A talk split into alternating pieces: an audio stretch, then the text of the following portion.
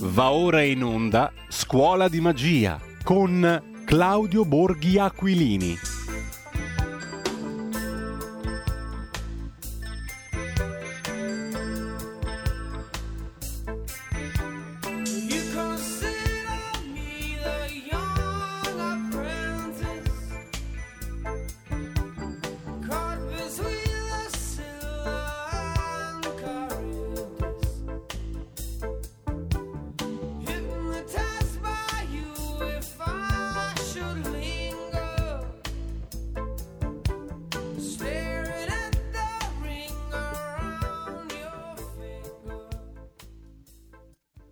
Buonasera.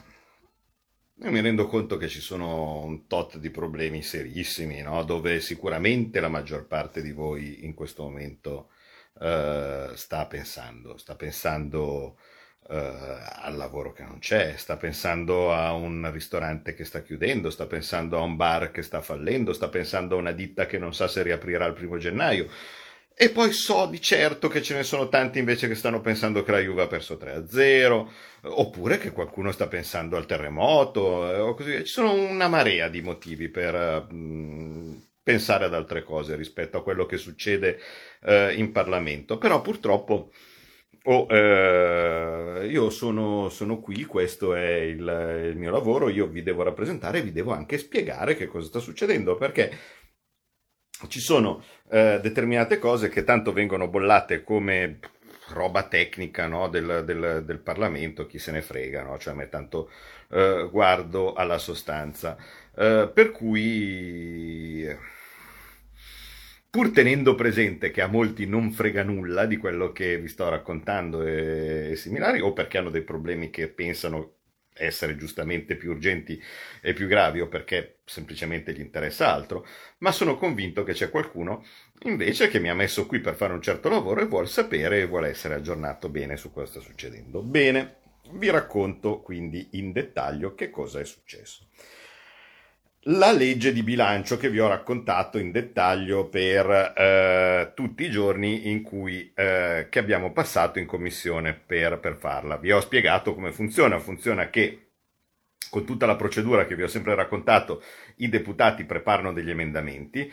In certi casi vi ho spiegato che stiamo parlando di emendamenti che possono anche essere di forte impatto, perché 1 miliardo per riuscire a trovare la decontribuzione per gli autonomi è 1 miliardo che arriva,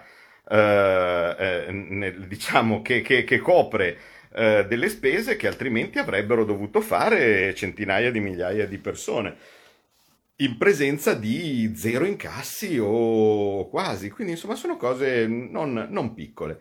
In ogni caso la legge di bilancio è quella che fa funzionare lo Stato, cioè non è che sono minuzie, perché tutti fanno i titoli sulla legge di bilancio perché incautamente c'è quello che ci infila dentro le chiamano marchette, comunque diciamo la spesina 100.000 euro per i corsi della medicina termale, no? Così questo tipo, e quindi sui giornali arriva quello. E vabbè, il problema però è che la legge di bilancio copre tutte le spese che lo Stato fa nell'anno, quindi tutte le vostre pensioni, tutti gli stipendi degli insegnanti, tutti gli stipendi dei medici, tutti gli stipendi dei poliziotti, più il livello della tassazione, cioè insomma non è una cosuccia la legge di bilancio.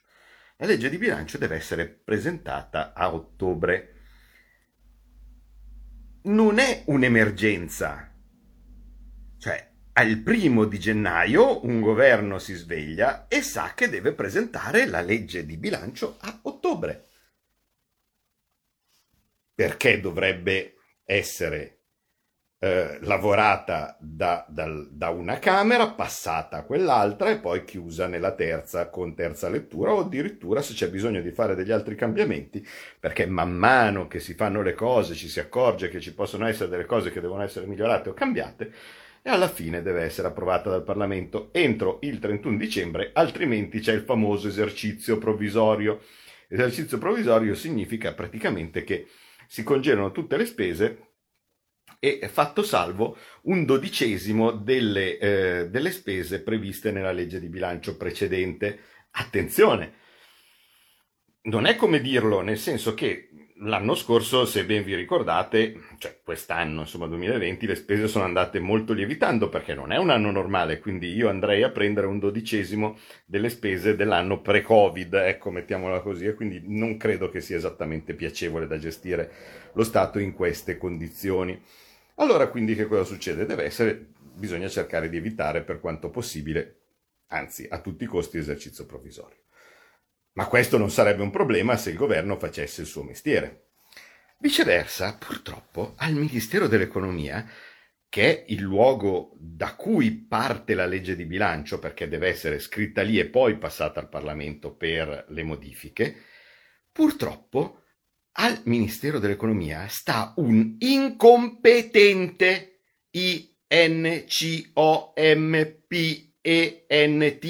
incompetente, che risponde al nome di Gualtieri, incompetente. Nel caso non aveste capito, siamo in mano a un incompetente che è stato messo lì solo in quanto zerbino di Bruxelles. Sì, il suo mestiere era.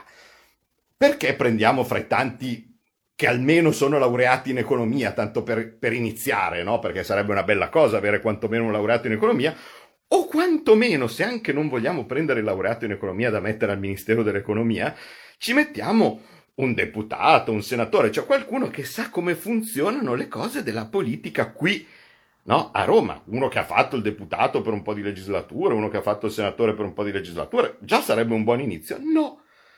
No, dato che strutturalmente, mentalmente sanno che devono essere gli schiavi di Bruxelles, hanno detto: se noi prendiamo il più zerbino di tutti, quello che a Bruxelles praticamente gli dicevano prendi questa scopa, sistema, lui sì, faccio tutto io, quindi si fidano totalmente perché sanno benissimo che chiunque lì a Bruxelles, uno qualsiasi, figurarsi la von der Leyen, ma uno qualsiasi, gli dice: Gualtieri, firma qui, regala il tuo Stato, azzera le pensioni degli italiani, fai quello, lui sì, miei padroni, miei signori, faccio quello che volete, vi prego, risparmiatemi, sono il vostro servo, sono il vostro schiavo, faccio tutto quello che volete. Ecco, questo zerbino, questo asservito, questo servo di Bruxelles era quello che loro hanno pensato di prendere come ottima persona per fare ministro, dicendo: sai cos'è? Noi prendiamo il servo e lui, man mano strisciando, no? Andando lì proprio strisciando per bene, come si addice alla loro idea, no? dell'Italia nel mondo, dato che striscia meglio degli altri, ci concederanno chissà che benefici. Benissimo.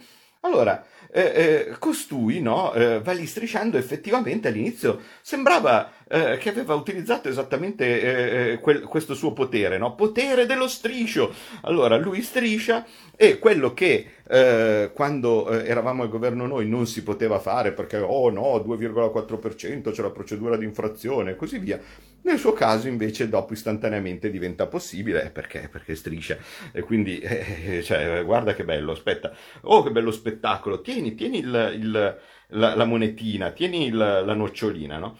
Ecco, però c'è un piccolo problema: nel momento stesso in cui tu metti a governare un ministero così importante da uno zerbino incompetente,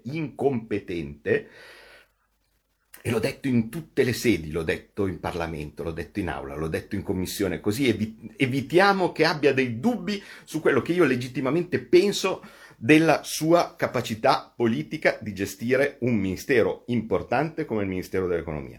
Bene, cos'è il problema di avere un incompetente al Ministero dell'Economia? È che poi le cose non si fanno. Perché che cosa è successo? Ve lo racconto. L'incompetente cosa fa? Parte la manovra di bilancio, parte con un mese e qualcosa di ritardo.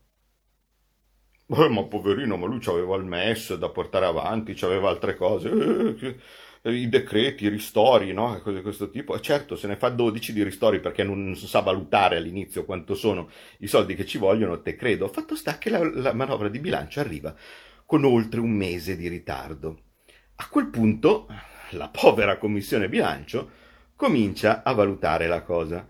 Arrivano gli emendamenti e purtroppissimo il Ministero evidentemente ma ci pensa un po' a capire cosa sono gli emendamenti che devono fare. Ma non solo, il Parlamento fa questa cosina molto fastidiosa nell'ottica di Conte, Gualtieri, questo governo di scappati di casa, vale a dire prende quei soldi che loro si erano riservati per fare, che ne so, i monopattini, i vaccini, cioè le loro cavolate, quelli di Bill Gates, le cavolate che hanno sempre fatto senza che nessuno alzasse beh, perché il governo, se si mette a fare cavolate, perché il Parlamento glielo consente, quindi questo... hanno capito che fra gente che era terrorizzata da tornare a vendere bibite e similari avevano gioco facile, risultato arrivano e dicono avevamo, aspetta qua, la commissione è convocata domani, no, aspetta, poi me lo guardo perché è arrivato il messaggio, il risultato comunque che cos'è? Che non arrivavano i pareri, non si sapeva e così via, perché l'emendamento viene presentato dal parlamentare, dopodiché c'è un rappresentante del governo, per forza ci deve essere in commissione, che dice per me va bene, quindi significa che l'emendamento a detta dei ministeri è coperto sia dal punto di vista politico, vale a dire c'è accordo politico da parte del governo, sia dal punto di vista finanziario. I relatori danno anche loro parere favorevole perché hanno visto che c'è consenso su quel tipo di emendamento e poi si va in votazione e l'emendamento viene approvato. Quindi, quando un emendamento viene approvato, ha un doppio parere favorevole, ha il parere favorevole del relatore e ha il parere favorevole del governo. Ci siamo?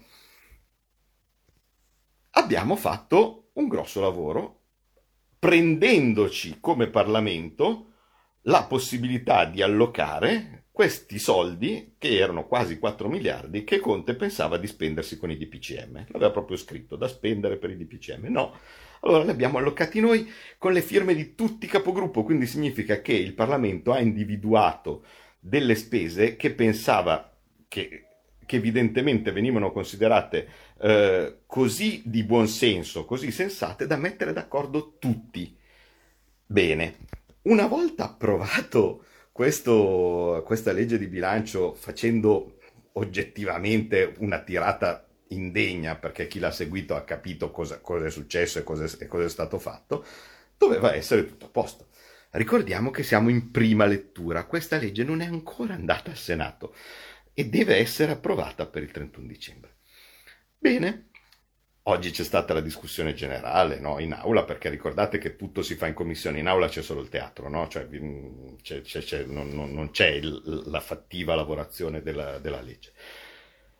È improvvisamente arrivato il parere della ragioneria e il parere della ragioneria dice che sono sbagliati 80 articoli della legge di bilancio, 80, ma forse di più, adesso non mi ricordo, ma siamo grosso modo su quella cifra lì, di cui 60 riformulazioni, dice va scritto diversamente, no, l'emendamento, ma una ventina da stralciare, cioè proprio via, scartare.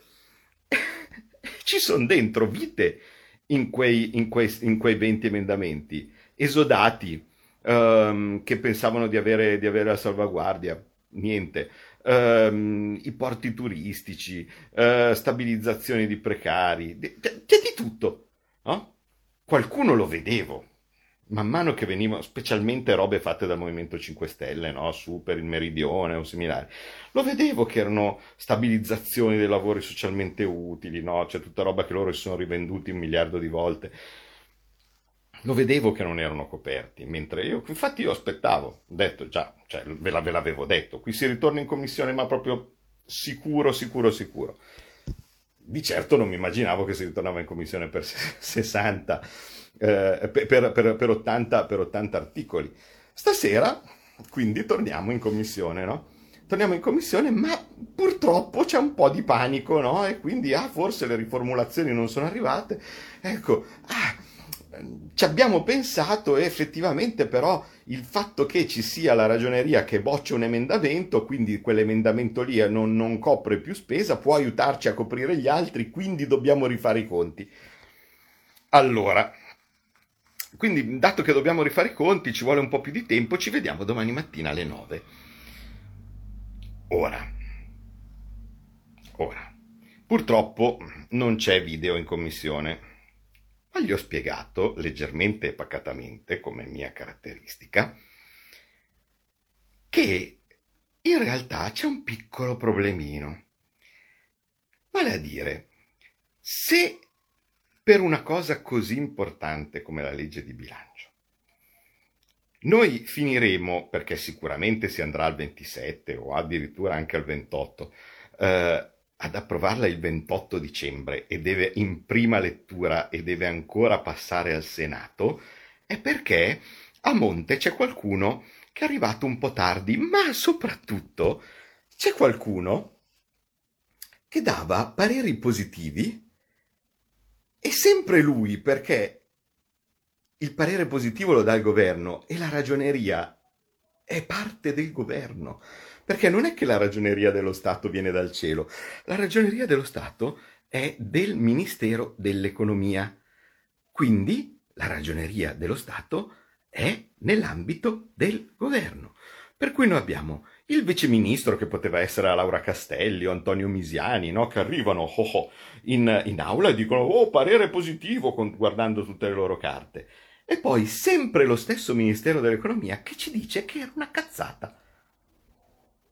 Ora io gli ho spiegato una cosa molto banale. Io vengo da una cultura aziendale. Ho sempre lavorato come lavoratore dipendente con una gerarchia. Qualche volta nei dipartimenti in banca dove io lavoravo, dove io ero dirigente, venivano fuori dei problemi. Non li avevo fatti io. Li aveva fatti qualcun altro che lavorava per me, in certi casi anche grossi. Mai una volta io mi sono sognato di dire è stato lui. Il dirigente sono io, così come mi prendo le lodi se le cose vanno bene, se le cose non vanno bene mi prendo le colpe. Ora, io non so e non voglio sapere chi l'ha fatta la cazzata.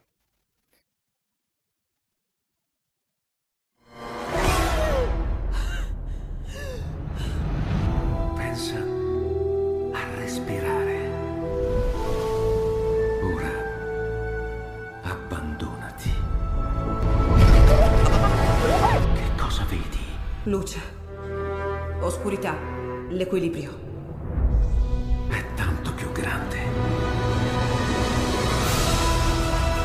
C'è stato un risveglio.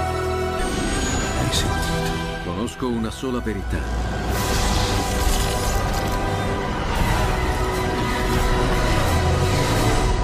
Movie Time ti fa entrare nel vivo del cinema.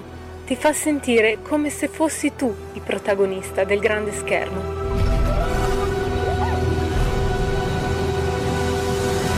Ogni sabato dalle ore 16.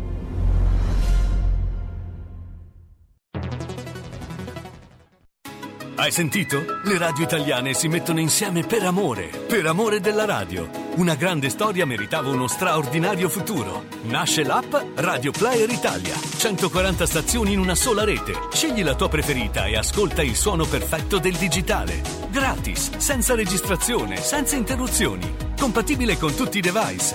Naviga, esplora e scopri l'universo dell'audio. Ti sorprenderà. Scarica Radio Player Italia. Il futuro batte con la radio nel cuore. Anche RPL è disponibile su Radio Player Italia.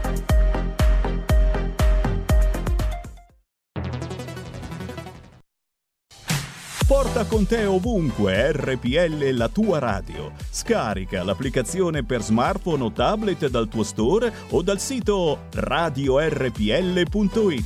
Cosa aspetti?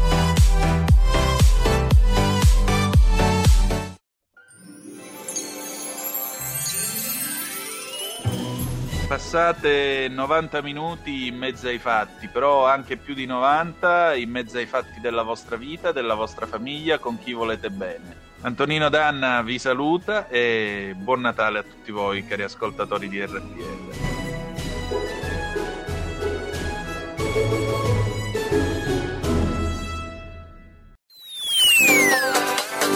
Cosa aspetti? Sostieni la nostra radio. Abbonati andando sul sito radiorpl.it. Clicca abbonati e segui le istruzioni. Facile, no?